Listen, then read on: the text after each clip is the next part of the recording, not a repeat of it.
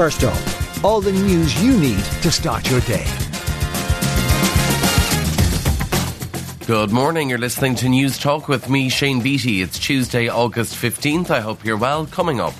The body of a woman in her early 50s was discovered at a house in the Temple Green area of Newcastle West. Gardaí investigate after woman's body found in Limerick and Donald Trump indicted for a fourth time. Plus, we'll have all the other news making the headlines and the latest in sport and entertainment. But first up this morning. An investigation is underway after a woman's body was discovered in County Limerick. The scene is currently being preserved. Alex Rowley reports body of a woman in her early 50s was discovered at a house in the Temple Green area of Newcastle West. It was found at around 10 past 5 yesterday evening. The remains of the woman are still at the scene, which is being preserved for a technical examination. Gardaí say that the state pathologist has been notified. A post mortem is due to be arranged, and that will determine the course of this investigation. Donald Trump has been indicted for a fourth time over his alleged attempts to overturn the 2020 US election results. Prosecutors in Georgia have brought 11 counts against the former US president and his top team, including forgery and racketeering. Mr. Trump has posted on social media saying it's all a tactic to damage his attempts at returning to the White House. Sky's James Matthews has been looking at why legal proceedings began. That relates to Donald Trump phoning up uh, the Secretary of State in Georgia, spending time on the phone with him and trying to pressure him into finding 11,000 votes that Trump needed to win that state. A private commemoration will take place in Omagh today to mark 25 years since a bomb devastated the County Tyrone town. 29 people, including unborn twins, were killed that day. 220 people were injured. It came just months after the historic Good Friday Agreement and was the greatest loss of life in a single incident in the North's troubled past. Stanley McCombe, whose wife Anne was killed in the Omagh bomb, told Newstalk he still thinks about her every day. I can remember nearly all the events that has taken place and everything that's happened because I live it every day. Well, I know if, if Anne was alive today, and I would really hope Anne would have been with me and we could have been enjoying life. 25 years just taken away from her, where she should have been really enjoying life. It's not clear when the second Grant Thornton report into the payments controversy at RTE will be published. The RTE board says it and the broadcaster's audit and risk committee are now scrutinising the report. Alan Cantwell has more. An Oireachtas committee heard that Ryan Tubridy was due a €120,000 Euro loyalty bonus at the end of his contract, which ran from 2015 to 2020, but it wasn't paid. The broadcaster has been off air from his radio show since the payment scandal broke in June. RTE has been engulfed in controversy since it admitted it had underdeclared Mr Tubridy's earnings by €345,000 Euro from 2017 to 2022. The figure includes €375,000 Euro annual received by Mr Tubridy for proposed public appearances for Renault as part of a tripartite agreement involving the sponsor, RTE and the presenter.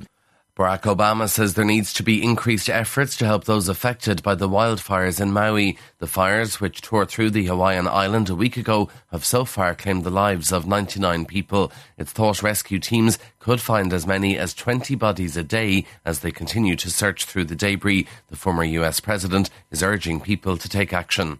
We now find ourselves mourning the lives that are lost, and our thoughts and prayers go out to the families that have lost so much the thing about it is, though, thoughts and prayers in a moment like this are not enough. We have to step up and we have to help those families and we have to help Lahaina rebuild. Gardaí in South Dublin are investigating suspected criminal damage following a fire at a vacant building in Ballybrack. Dublin Fire Brigade extinguished the blaze at the building on Shangana Road at around 9 o'clock last night. The scene is being preserved for a Garda technical examination.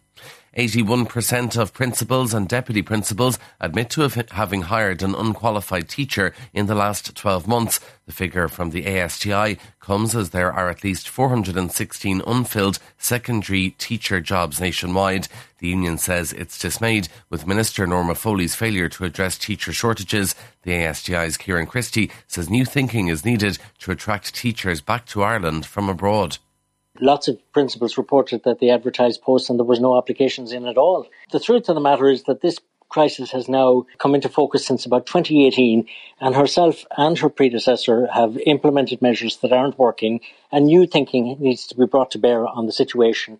And the minister is paid to do that, and important that, that she sets her mind to that.